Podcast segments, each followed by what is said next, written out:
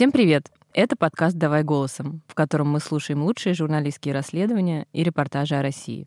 Мы делаем этот подкаст вместе с премией «Редколлегия». Материалы отобраны экспертами «Редколлегии», и авторы текстов вошли в список претендентов на присуждение премии. Меня зовут Олеся Герасименко, я специальный корреспондент русской службы BBC. А меня зовут Владимир Шведов, и я заместитель главного редактора портала «Такие дела». Сегодня мы послушаем материал «Крах спутника», как государство потеряло 3 миллиарда рублей на попытке регулировать Рунет. Авторство Ксении Назаровой в издании «Открытые медиа». Когда слышишь это название, можно подумать, что крах спутника будет исключительно о каких-то технических особенностях. Что это был за поисковик, как он работал, почему в итоге от него отказалось государство, а по сути оно от него отказалось. И как в конечном итоге IT-сообщество изменилось за эти годы. Но реально этот текст, как мне кажется, не столько обойти и вообще о сфере поисковиков, сколько о том, как все изменилось вообще в нашей жизни за это время, и насколько те методами, которые раньше работало государство, сейчас оно больше не занимается. И 3 миллиарда, мне кажется, на фоне этих изменений это далеко не самая важная вещь. Текст о закате э, эпохи Медведева. Ну, она закатилась достаточно давно, Где, но сейчас такая точечка такая пос- красивая. последний, да. да, или там один из последних всполохов откуда-то из прошлого, где нужно было создавать свои альтернативные какие-то поисковики вместо того, чтобы затыкать всем вокруг рты. Кажется, мир действительно очень сильно изменился, во всяком случае, в России. Что ж, после того, как мы послушаем текст, мы поговорим с Ксенией Назаровой об этом материале и о том, как она видит эту историю. Может быть, у нее какая-то другая оптика. А прочитает для нас материал Алевтина Пугач.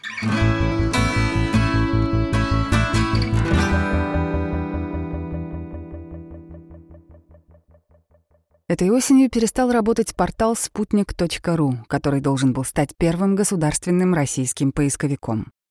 Закрытие проекта, задуманного как конкурент не только Яндексу, но и Google, случайно обнаружили его немногочисленные пользователи.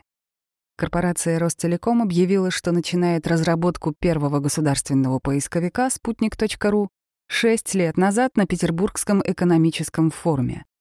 Основная задача и уникальность «Спутника» — создание точки доступа к цифровой инфраструктуре общества и государства. Мы считаем, что для пользователя критична не столько полнота выдачи, сколько отсутствие недостоверной информации, рассказывал в 2014 году тогдашний вице-президент Ростелекома Алексей Басов. Старт получился эффектным. За первую неделю работы спутник.ру посетили более двух миллионов человек, которым ресурс предложил новостной агрегатор, сервис по информации о коммунальных платежах «Мой дом», поиск по лекарствам и аптекам, а также онлайн-ТВ и телепрограмму. В то время акции вероятного конкурента Яндекса существенно просели в цене, с гордостью вспоминает сейчас экс-чиновник Минкомсвязи. Правда, на самом деле акции Яндекса падали в цене на Нью-Йоркской почти за месяц до объявления о старте спутника, а на московской бирже начали торговаться уже после Петербургского экономического форума. В следующие годы новостей о спутнике было немного, а спустя шесть лет его немногочисленные пользователи заметили, что поисковый портал больше не функционирует, и Ростелекому пришлось признать, что проект закрыт. Один из разработчиков поисковика говорит, что от сделки с госкомпанией ждали много. Мы верили, что сможем создать что-то действительно грандиозное. Сначала было много идей, которые сейчас кажутся банальными, а тогда были инновациями. Например, введение таргета, говорит разработчик. Да, уже существовали Google и Яндекс, но интернет быстро развивался, и мы бы еще успели занять свою долю рынка. Ростелеком в своем пресс-релизе сообщил, что приобрел контрольный пакет в проекте, запущенном энтузиастами. Поисковый портал спутник.ру создала в середине 2000-х компания КМ Медиа бизнесмена Вячеслава Рудникова, известная разработкой электронной мультимедийной большой энциклопедии Кирилла и Мефодия. Как вспоминает сейчас один из разработчиков «Спутника», интерес к проекту государство проявило задолго до громкой презентации на ПМЭФ. Он рассказывает, что еще в 2008 году спутником заинтересовались в администрации президента, причем, по словам ее сотрудников, общавшихся с руководством проекта, инициатива исходила от самого Дмитрия Медведева, занимавшего тогда пост президента. Интерес Медведева подтверждает и экс-чиновник Минкомсвязи. По его словам, идея создать подконтрольный государству поисковик принадлежала именно президенту. Медведев же любит инновации гаджеты, напоминает бывший чиновник. И он был основным драйвером развития проекта. Тогда началась война в Грузии, отовсюду звучало, как Россия напала на маленькую Грузию и о зверствах русских. Это кромешный ад для Кремля, объясняет мотивы чиновников один из бывших сотрудников «Спутника». Тогда в администрации президента и возникла идея того, что нужно как-то фильтровать новости, которые выдает россиянам поисковик. Чиновник, ранее занимавший высокий пост в Минкомсвязи, подтвердил это и добавил, что Кремль пытается договориться о фильтрации новостей с руководством Яндекса, Однако там предложения о цензуре контента восприняли негативно и не пошли на сотрудничество. Яндекс тогда выходил на IPO, им была важна репутация, да и основатель Яндекса Илья Сигалович не готов был на это пойти, вспоминает бывший чиновник. Тогда в Кремле возникло понимание, что необходимо иметь свой подконтрольный поисковый портал, и начали искать подходящие наработки отечественных компаний. Одной из таких наработок и стал поисковик компании КМ Медиа. Ее основной владелец Владимир Рудников с 1991 года занимался бизнесом в сфере недвижимости, IT и компьютерной техники, создав группу компаний R-Style. Его компания еще в 1996 году создала электронную энциклопедию Кирилла и Мефодия, оцифровал Большую советскую энциклопедию, а в 1998 году учредила один из первых интернет-порталов в стране — km.ru. Рудников был достаточно известен в отрасли, когда его пригласили для беседы о спутнике в администрацию президента, объясняет знакомый бизнесмена. Пригласили, конечно, не одного его. Свои проекты чиновникам администрации президента тогда представили несколько компаний. Разработчики поисковой системы Апорт, Эбби, Mail.ru и Rambler. Последняя компания, по словам одного из участников конкурса, предлагала не новую разработку, а уже действующий Rambler поиск. Правда, за свой продукт они хотели 200 миллионов долларов, а это, по мнению чиновников, было слишком дорого. Спутник в то время оценивался в 27 раз дешевле. При этом он был один из лидеров конкурса по оценке методов информационного поиска, лишь немного уступая по техническим показателям сервису Яндекса. А остальные 13 участников серьезно отставали от лидеров, уверяет один из бывших разработчиков спутника. По сути, мы были ничем не хуже Яндекса, только серверов у нас было меньше, объясняет он. В своей отрасли мы были достаточно известны, поэтому вопросов о том, почему выбрали именно наш продукт, нет. Мы никому ничего не платили, чтобы представить свой проект в Кремле. Реально был хороший продукт. Разработчик «Спутника» рассказывает, что всех претендентов тестировали специалисты АП, а презентации проектов оценивал Владислав Сурков, который тогда занимал должность первого зама руководителя администрации президента. Однажды на презентации присутствовал лично Дмитрий Медведев, за ним и было окончательное решение о выборе поисковика, вспоминает экс-чиновник Минкомсвязи. Конечно, мы понимали, что речь идет о некоем фильтре информации, рассказывает один из тогдашних топ-менеджеров КМ Медиа. Но о политике на встречах речь почти не шла. Скорее о безопасном интернете, о том, что нужен поисковик для школ, для детей. Мы рассматривали это исключительно как бизнес-проект, а не попытку закрутить гайки. Рудников говорил знакомым, что не воспринимал сотрудничество с АП в этом ключе его интересовали огромные возможности для развития. Интеграция энциклопедии Кирилла и Мефодия и спутника, создание при нем образовательных сервисов, ну и, конечно, перспектива хорошо заработать. Он очень хотел создать добрый и безопасный для детей поисковик без всякой грязи и надеялся, что Ростелеком сможет установить спутник во всех российских школах и других учебных заведениях, рассказывает знакомый бизнесмена. Создатели «Спутника» рассчитывали в 2014 году получить первую прибыль — 100 миллионов рублей. По их планам, к этому времени посещаемость поискового портала должна была достигнуть 10 миллионов, что позволило бы компании в 2015 году заработать уже 6 миллиардов рублей за счет рекламы. Для сравнения, 6 миллиардов рублей — это уровень консолидированной выручки Яндекса в 2012 году, а в 2015 году компания от рекламы получила более 58 миллиардов рублей при общей выручке в 60 миллиардов рублей. Сейчас та компания могла бы стоить миллиарды долларов, сокрушается знакомый Рудникова. Вначале был безумный энтузиазм, люди тратили время и деньги, чтобы как-то достойно презентовать проект Кремлю. Почти два года заняли переговоры о сделке, и здесь дело было не только в деньгах. Для Рудникова такие инновационные проекты, как полет в космос, мечта. Ростелеком купил долю в КМ Медиа в 2012 году, но никогда не сообщал, во сколько ему это обошлось.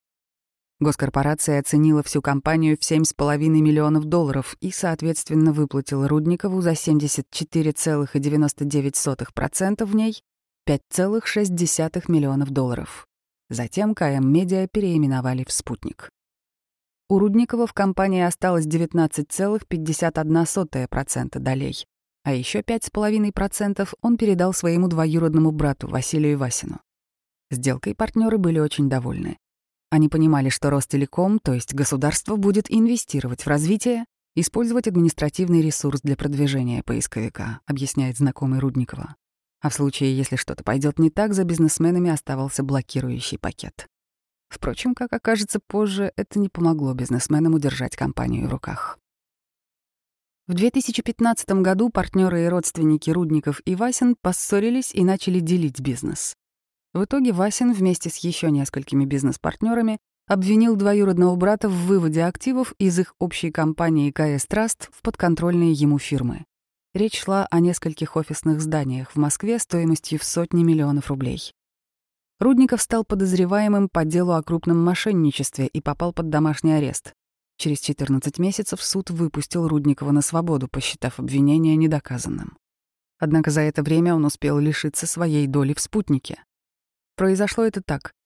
Пока Рудников был под арестом, «Спутником» фактически управлял Ростелеком. Куратором первого отечественного поисковика был назначен занимавший тогда пост вице-президента Ростелекома Алексей Басов. Именно он зимой 2015 года неожиданно приехал в особняк Рудникова в подмосковном поселке Новогорск, рассказывает человек, близкий к руководству спутника. К тому времени бизнесмен уже полгода просидел в своем доме под арестом. Рудников был в глубокой депрессии, он считал, что партнеры его подставили. Басова в гости он никак не ожидал, вспоминает его знакомый. А тот еще и не один пришел, а с двумя юристами Ростелекома. Рудников, конечно, был удивлен и даже не сразу понял, чего от него хотят. Басов и раньше намекал Рудникову, что будет неплохо, если тот продаст свою долю, а в тот вечер сделал конкретное предложение. Басов давил на то, что компания сильно закредитована и все равно ничего не зарабатывает. Действительно, согласно кредитным договорам, проект взял кредиты на сотни миллионов рублей у самого же Ростелекома. Рудников продавать свою долю отказался, рассказывает его знакомый. Ему предложили смешную сумму, порядка двух миллионов рублей. Рудников отказался, потому что оценивал свою долю на порядок дороже. Экс-чиновник Минкомсвязи соглашается, что хотя проект к тому времени, вопреки бизнес-плану, еще не вышел на окупаемость, доля бизнесмена могла стоить около 200 миллионов рублей с учетом оборудования, бренда, команды разработчиков и других ресурсов. Еще один бывший чиновник подтвердил, что руководство Ростелекома выходило на связь с Рудниковым и предложило ему сумму, не представляющую интереса. То, что произошло далее, знакомый Рудникова называет рейдерским захватом, а бывший чиновник — попыткой установить полный контроль государства над компанией. Спутник действительно планировали развивать, и вот, представьте, Ростелеком финансирует, вкладывает в проект, а частный предприниматель ничего не вкладывает, только прибыль получить готовится. Естественно, возник вопрос, что надо получить оставшиеся акции компании, объясняет позицию госкомпании экс-чиновник. Вскоре после отказа Рудникова в феврале в ЕГРЮЛ регистрируется новая компания — ООО «ПП Спутник», принадлежащая структурам Ростелекома. Гендиректором ее назначается один из топ-менеджеров госкорпорации Максим Хромов, который одновременно был в руководстве старого «Спутника» и имел право единолично подписывать документы. Дальше, по словам одного из бывших руководителей «Спутника», все активы старой компании были переведены в новую.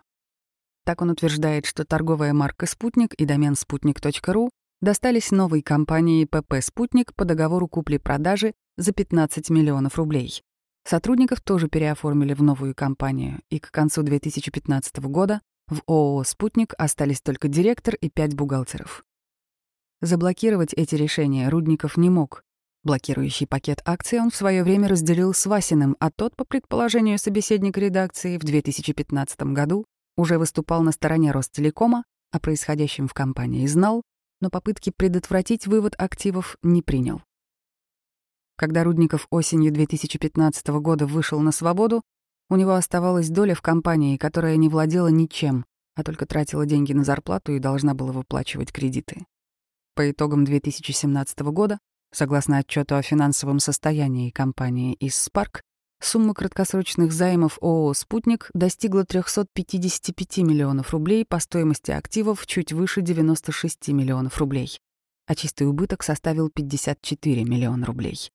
Последний раз прибыль компания показывала в 2013 году — 62 миллиона рублей. В 2018 году основной кредитор компании «Ростелеком» обратился в суд с иском о банкротстве ООО «Спутник». С 2013 по 2017 годы куратором «Спутника» был вице-президент Ростелекома Алексей Басов. Именно в это время проект национального поисковика активно развивался, в него вкладывались государственные деньги. После ухода из Ростелекома Басов занял должность заместителя генерального директора российской венчурной компании, принадлежит Росимуществу, в которой он работает по сей день. За месяц до объявления о закрытии поисковика «Спутник» 26 августа 2020 года Басов был награжден орденом за заслуги перед Отечеством 11 степени за заслуги в становлении и развитии российского сегмента информационно-телекоммуникационной сети интернет. Провал проекта никак и не мог отразиться на его карьере, полагает собеседник редакции, близкий к руководству компании. Басов — человек из нужной тусовки, в которой принято продвигать и награждать своих. Как рассказал знакомый Басова, того, скорее всего, наградили за другие проекты, например, за участие в создании сервиса «Бегун» по размещению контекстной рекламы по ключевым словам на площадках Рунета. Басов занимался этим проектом еще до прихода в Ростелеком. Портал CNews называл спутник.ру многомиллиардным проектом Кремля. Издание посчитало, что расходы на поисковик составили не менее 2 миллиардов рублей без учета многомиллионной аренды площадей для разработчиков, хотя его пользовательская аудитория в России была менее 1%. Государство фактически финансировало проект через кредиты Ростелекома и через госзакупки. Как следует из кредитных договоров, ООО «Спутник» в 2014 году заняло у Ростелекома 110 миллионов рублей, а в 2015 году 180 миллионов рублей под 8% годовых. Ее преемница ПП «Спутник» прокредитовалась на 160 миллионов рублей с лишним. Кроме того, в период с 2015 по 2020 годы эта компания получила госзаказы более чем на 2 миллиарда рублей, в основном от Ростелекома, платившего за услуги по техподдержке и эксплуатации отраслевых сервисов на облачной платформе госкорпорации. За все время существования спутника Ростелеком потратил на него около 3 миллиардов рублей, считает экс-чиновник Минкомсвязи. И нельзя сказать, что эти деньги разворовали. Большая их часть шла на зарплаты, там они действительно были высокие. Например, вспоминает бывший чиновник в 2015-2016 годах, в компании работали 260 разработчиков со средней зарплатой около 150 тысяч рублей. В год это около 470 миллионов рублей, без учета налогов. Собеседники редакции называют разные причины краха проекта национального поисковика. По большому счету, проблемы у него начались еще до запуска, считает экс-чиновник Минкомсвязи.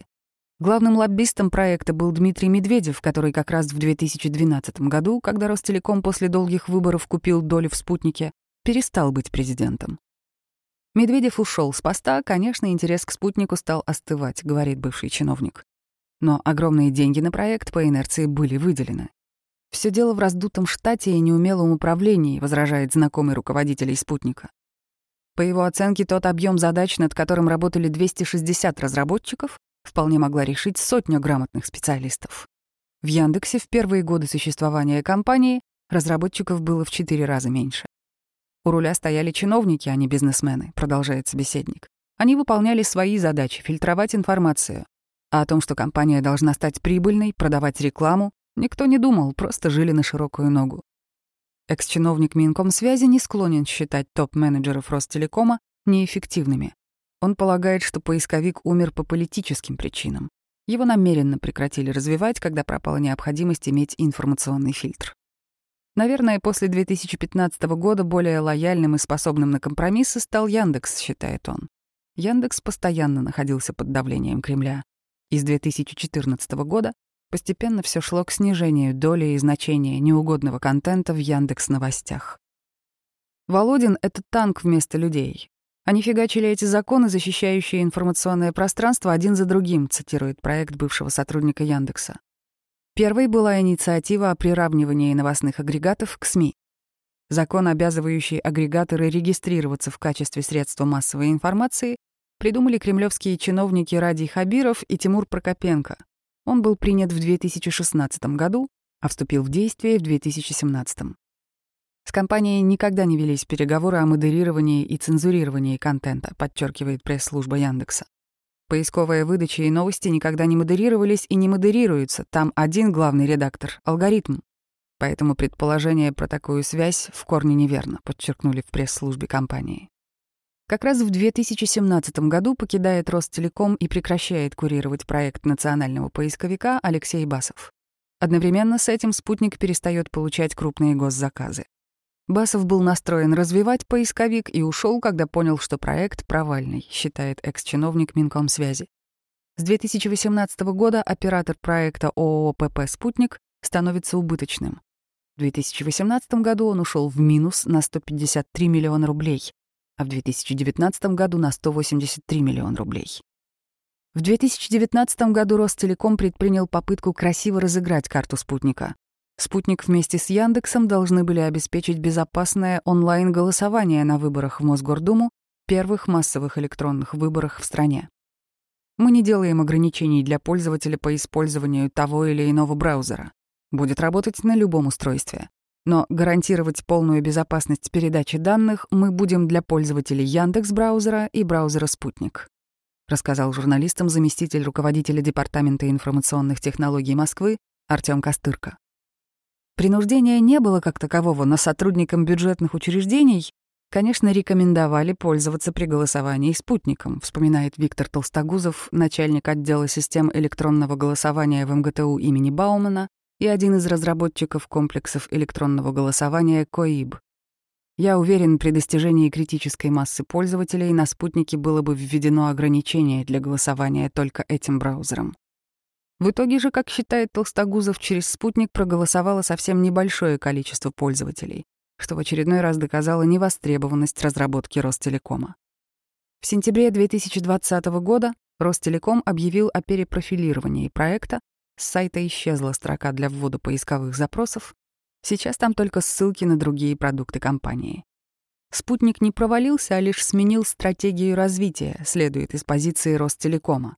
ООО «ПП Спутник» продолжает полноценно работать как дочерняя компания Ростелекома, говорится в ответе пресс-службы. Несколько лет назад было объявлено об изменении стратегии спутника. Он переориентировался на разработку ПО и решений для сегментов B2B и B2G в области поиска и обработки информации. На вопросы о выкупе доли Рудникова, о задачах по фильтрации контента и о затратах на спутник в госкорпорации не ответили.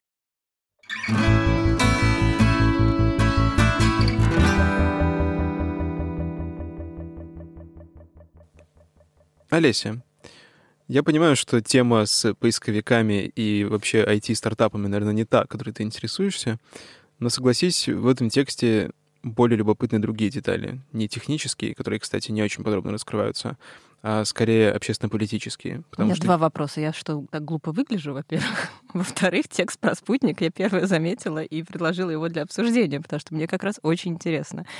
А, мне было интересно его создание еще на этапе идеи, да, когда все а, айтишники в 2013 году оценивали проект как мертворожденный, ну, именно проект поисковика безопасного для россиян. Вот. А оказалось, что для этого мертворожденного проекта была куплена вполне себе живородящая компания. Я вот, кстати, не готов с этим согласиться, потому что мне кажется, что компания не, не была такой уж замечательной. Ну, там как минимум была прибыль 60 лямов в год у них. То есть, э, это мало, это мало для Хотя бы прибыль. IT-сектора. Ну, ну, да, не Яндекс, но она была. И Кирилл Мефодин, на самом деле, пользовались школьники, это правда. Да, я, я это, кстати, штуку. проект действительно известный. Да, довольно Но успешный. мне показалось, что, несмотря на сохранение объективности, в тексте все таки много довольно-таки какой-то тепл... теплоты и сочувствия к этим Да, героям. для человека, который ушел и от уголовного дела, и ушел с несколькими десятками миллионов долларов в кармане, сочувствия многовато. Вообще мне интересно было поговорить, конечно, с э, основателем. Зря он, зря он отмазался судами. Это правда. Почувствовать его боль или его радость, вот этого в тексте не хватает. Ну и действительно мне не хватает вот такой независимой оценки ну, возможного KPI, да, потому что мы тут как бы не специалисты, особенно да, я, вот как ты верно я, заметил. я хочу сказать, что мне кажется, очень серьезная проблема этого текста на самом деле в том, что даже просто рядового айтишника из Яндекса взять какого-нибудь. Ну, из который... Яндекса нельзя. Нет, э, ну... в том числе я имею в виду. То есть, э, потому что здесь как раз э, оппонирующий взгляд какого-то яндексовского сотрудника мог бы быть интересен. Аналитик внешний да, просто и, и Яндексовского. Ну да, потому вот что, их не хватает сильно. Потому что действительно сектор поиск, поисковый, он довольно своеобразный. Там есть всякие еще лингвистические штуки, как это все работает. И вполне можно себе представить, что в, в, то, в то время, когда спутник покупали, ситуация была иной, и, может быть, он действительно нес в себе какой-то большой потенциал. Ну Но вот сейчас, чего не знаем, того не знаем. Сейчас это и из текста не узнаем. голословное утверждение. Ну, да, совершенно. это проблема, я согласна. Давай тогда позвоним Ксении и узнаем, насколько наше восприятие совпало с собственным ощущением автора и почему вот этого айтишного компонента в тексте было действительно не очень много. Давай позвоним. Ксения, здравствуйте.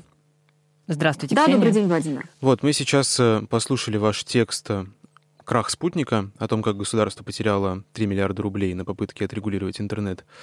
И, наверное, первый вопрос, который хочется вам задать, почему вы вообще вот обратили внимание на спутник, учитывая, что все про него забыли, и, в общем-то, никто за ним не следил. Как узнали, время. что он не работает? Ну, вы знаете, а, в сентябре а, в новостных лентах новостные агентства практически все написали одной строкой о том, что а, спутник перестал работать, да, и, в общем-то, не было никакого анализа ситуации. Я, я только, честно скажу, я только вот в этот момент узнала о том, что вообще был какой-то спутник. Я не очень, да, я, честно говоря, не очень интересуюсь вот такого рода новостями, у меня немножко другая специализация, и мне именно это поразило, да, то есть был какой-то глобальный проект, государство развивало собственный поисковик, и, в принципе, это, наверное, была бы классная история, да, как говорят специалисты, с которыми мне удалось пообщаться. Ну вот что-то пошло не так, и, соответственно, я, мне просто стало интересно, что же там могло пойти не так. Я начала искать людей, и, собственно, вот я нашла тех, кто смог мне рассказать, как это все получилось. И здесь, мне кажется, что самое интересное, а, даже не те деньги, которые были потрачены, там 3 миллиарда, это, конечно, значительная сумма, но мы знаем а, а, государственные проекты, на которые были потрачены гораздо большие суммы. Мне а, было интересно именно, как вот оно развивалось, а, где здесь вот какая-то политическая составляющая, где экономическая составляющая, и как вообще так получилось. И вот, собственно... Вот сразу в связи с этим у меня вопрос да, есть. Да, когда э, вы задаете своим источникам э, вопросы, собственно, по этому поводу, как бы чего вы ожидали, понимали, вот Яндекс не захотел продаваться, Рамблер захотел продаться, но очень дорого, а вот вы что думали, да? И вот когда они говорят вот все эти слова, ну, о политике речь не шла, шла речь о безопасном интернете для детей, да, еще они говорят, мы не раз мы рассматривали только как бизнес-проект, не попытку закрутить гайки. Насколько это для вас искренне звучит, вот эти их фразы? Для меня это звучит э, довольно искренне, да, с их точки зрения, вот потому что даже уже после того, как материал вышел, на момент, когда это все начиналось, вот на тот момент, и у меня в тексте это есть, а показатели спутника были настолько высоки, и нас, они были реально классные. Когда покупали что... их, да? Что? Когда покупали их, да?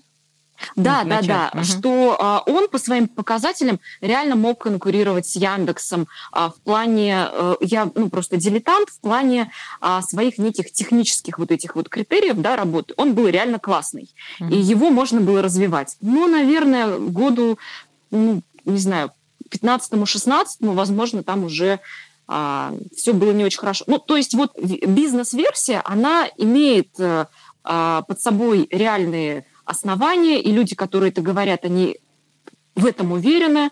А, ну вот я поговорила также с одним из бывших чиновников а, Министерства связи, и у него, ну, наверное, как у любого чиновника, да, причем высокого ранга, а, другая версия, она как раз политическая, о том, что это все вопрос договоренности, это вопрос а, некоего такого фильтра интернет-пространства, и вот, видимо, ну, ну, вот у него там интересная причины. и важная мысль, что этот фильтр стал не нужен в виде спутника, потому что фильтром стал Яндекс, к сожалению, как бы это грустно не звучало. Да, да, да, он э, высказал эту мысль, и, в принципе, она кажется логичной. Я, конечно, не могу ручаться, что именно так все и было, да. Ну, понятно. Тем не менее, вот это его версия.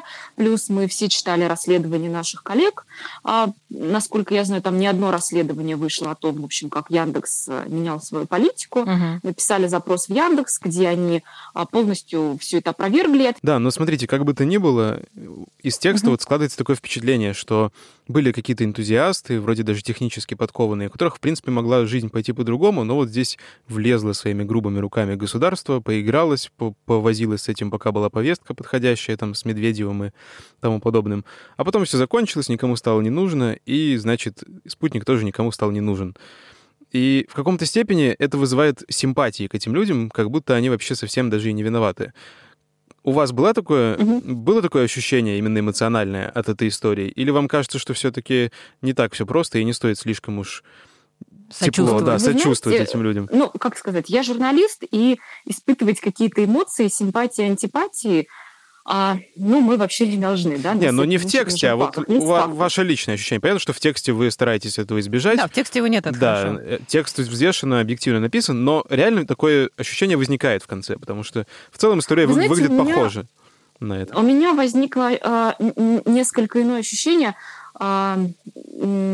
даже не про людей, которые этим занимались, ну вот если, э, грубо говоря, отдельно говорить про разработчиков, то у них же еще, в принципе, много продуктов. То есть я изучала вот эту компанию, да, которая изначально занималась, и вот вы так говорите, какие-то энтузиасты, на самом деле это не какие-то энтузиасты, это ну, классная компания разработчиков, я сейчас чувствую, занимаюсь рекламой, у них много было классных продуктов, и, в принципе, понятно, почему а, Выбрали обратили их. внимание именно на их спутник. Да, по версии чиновника, да, с которым я разговаривала, он говорит, слушайте, ну вы понимаете, государство вкладывает деньги, и объективно оно хочет иметь полный контроль над компанией. Это нормально. И, наверное, с какой-то точки зрения, с его точки зрения, это нормально. С точки зрения там, бизнеса, да, который, в принципе, а, продал и хотел дальше участвовать в развитии, ну, это, наверное, ненормально. Они хотели как-то дальше участвовать, они хотели в какой-то момент получить свои дивиденды, они хотели тоже работать над продуктом. Ну, вот как-то для меня эта история в первую очередь о том, что а, вот нельзя, наверное, так говорить, но государство за что-то берется. И все а, идет не так.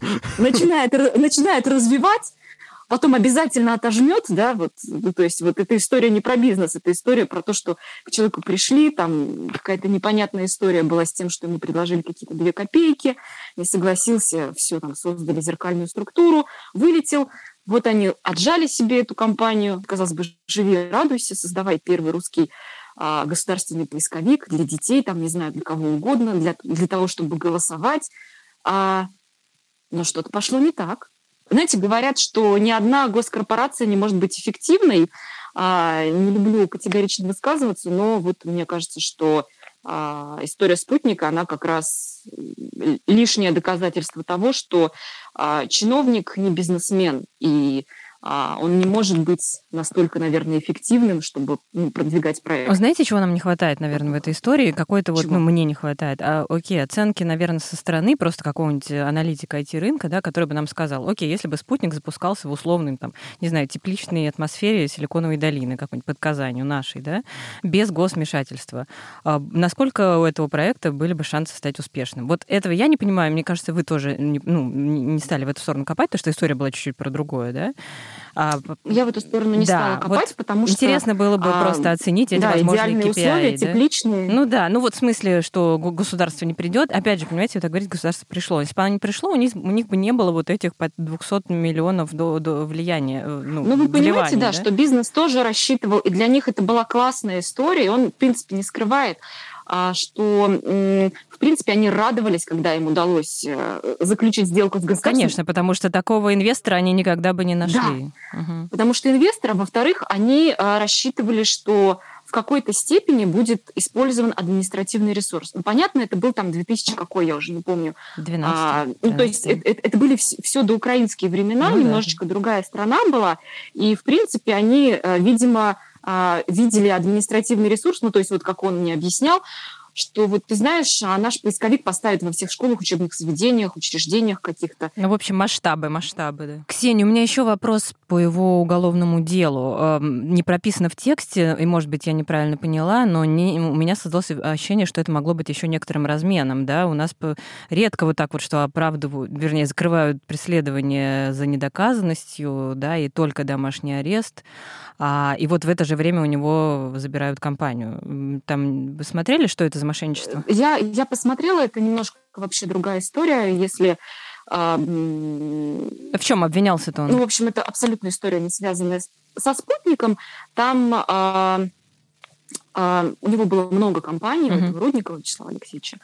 А, и его партнеры в какой-то момент, я так поняла, что а, обвинили его в том, что он там якобы пытается завладеть какими-то активами компании. Ну, то есть там вообще другая компания. Я вот не хочу но, обманывать, но да, была, Но было уголовное дело, да? Это не гражданский иск, не, не Нет, арбитраж, было а уголовное а дело, причем uh-huh. его отправили под домашний арест, но а, а, его потом суд выпустил из-под домашнего ареста, то есть не были найдены никакие на него, э, ну, в общем, э, не было найдено на него ничего, что позволило бы там, не знаю, там вынести решение. Э, дело, как я поняла, сейчас потом было бесфигурантное, да, то есть он как бы и не виноват, потому что это его компания. Ну, то есть там, там какая, какой-то вот их коммерческий спор, в котором я не совсем разбиралась. Угу. Я, насколько понимаю, к истории со спутником Ростелекомом не имеет никакого отношения, потому что, насколько просто вот тоже я смотрела, у Рудникова за эти годы а, его бывшие партнеры отобрали имущество на какие-то там безумные суммы. А это в первую очередь и недвижимость была, и какие-то проекты. То есть там что-то около 200 миллионов долларов, если Но все равно, согласитесь, но... вот руководитель э, компании, которая занимается госпоисковиком и под домашним арестом, и под уголовным делом. Никто же не будет лезть в глубину и разбираться, чего там, да? Звучит некрасиво все равно. Звучит некрасиво, и, как мне поясняли, как раз вот, вот этой ситуации, в общем-то, и воспользовались. Ну вот, да, вот я про это и спрашивала, как бы похоже было. Потому что, что да. когда человек э, сидит под домашним арестом, и непонятно вообще, что в его жизни происходит, и он лишается там каких-то компаний одной за другой, наверное, он становится более договорибелен. А он не стал, да, разговаривать? Ну, мы ему написали, но, видимо, видимо, он сейчас, я насколько понимаю, у него как раз суды тянутся по-прежнему с его партнерами. А он, он в Москве, да? А насколько я знаю, да, но вот ему было немножко не до этого, он весь в судах. Uh-huh. Он оперативно ответить не смог, видимо, там, ну, он не, не исключил возможности, что когда, давайте, давайте потом, потом, потом, uh-huh. суды, суды, суды, суды каждый день, именно вот по этим делам с его бывшими партнерами. Да, смотрите, наверное, последний вопрос хотелось бы вам задать. А, и в вашем сейчас комментарии про то, что была mm-hmm. немного другая сторона и по тексту, и чувствуется такой мотив, что вот как бы в той немного предыдущей итерации нашего государства все-таки предпочитали работать, ну не то чтобы более тонко, но по-другому. Создавали какие-то свои проекты, развивали, может быть, альтернативные существующим, а потом просто перешли к тому, чтобы вообще все выжигать, всю поляну, там, как написано, что Володин, он не человек, а танк, и, в общем, все запретили просто к чертям собачьим. Мы сослались на коллег. Да, да, да. И теперь, значит, э, такие методы уже выглядят даже немножко архаичными. Сейчас гораздо проще просто всех, кто не угоден как-то, в том числе и в IT, там, опять же, Яндекс, и не только Яндекс, на самом деле, и другие тоже компании. Проще их просто всех защемить так, чтобы они не мешали государству. У вас такое же чувство возникло, или, может быть, э, есть какие-то все-таки в разговорах с айтишниками, которые вы делали, надежды, что где-то государство будет работать все-таки по старинке еще. Ну, знаете, у меня возникло такое ощущение еще и в процессе разговора с одним из источников, с, вот, с а, бывшим чиновником связи.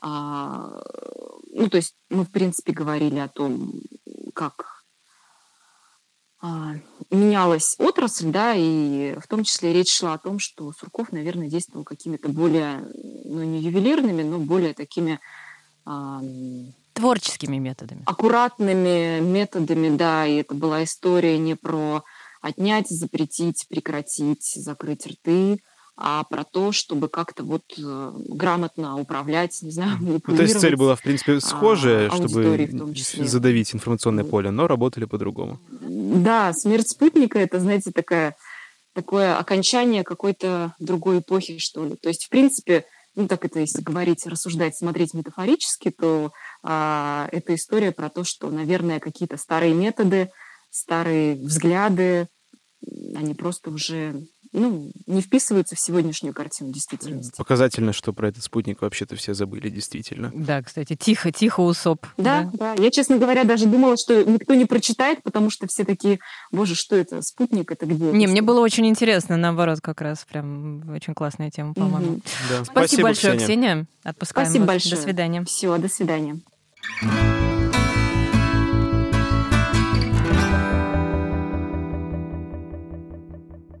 Вот мне кажется, что Ксения как-то старательно подчеркивала, что сочувствие она не проявляла, и вообще она от этого дистанцируется. Но даже из ее ответов вот как-то видно, что она к вот этим бизнесменам и вообще к их изначальной идее и изначальному позиционированию относится с теплом и сочувствием все-таки. Ну, я, кстати, могу ее понять, потому что они, а, с ней встретились, как бы два разработчика, насколько я понимаю, да, и плюс их не очень э, критиковал э, чиновник, бывший из Минсвязи. Ну, собственно, а любой человек, когда, который, с тобой встречается и что-то рассказывает, он тебя, как у автора России 2000-х, вызывает большое сочувствие тут же. Вот, поэтому, а, а оппонента в тексте особенно так и нет, ну, как бы это, это какой-то вот оценки рыночной, да, которые сказали бы, что это проект там нулевой, неприбыльный и мертворожденный. И вот, ну, мне кажется, поэтому у Ксении такое вот э, все-таки ощущение, как у автора осталось. Получилось, что оппонент — это вот это постепенно удушающее пространство российского государства О, как да, таковое. Да, морок. Которое морок. постепенно сгущается, и он уже дальше не будет разбираться, что там эффективно, что нет, просто все будет под одну гребенку. Володин оппонент. Да, надо было у него комментарий взять, конечно.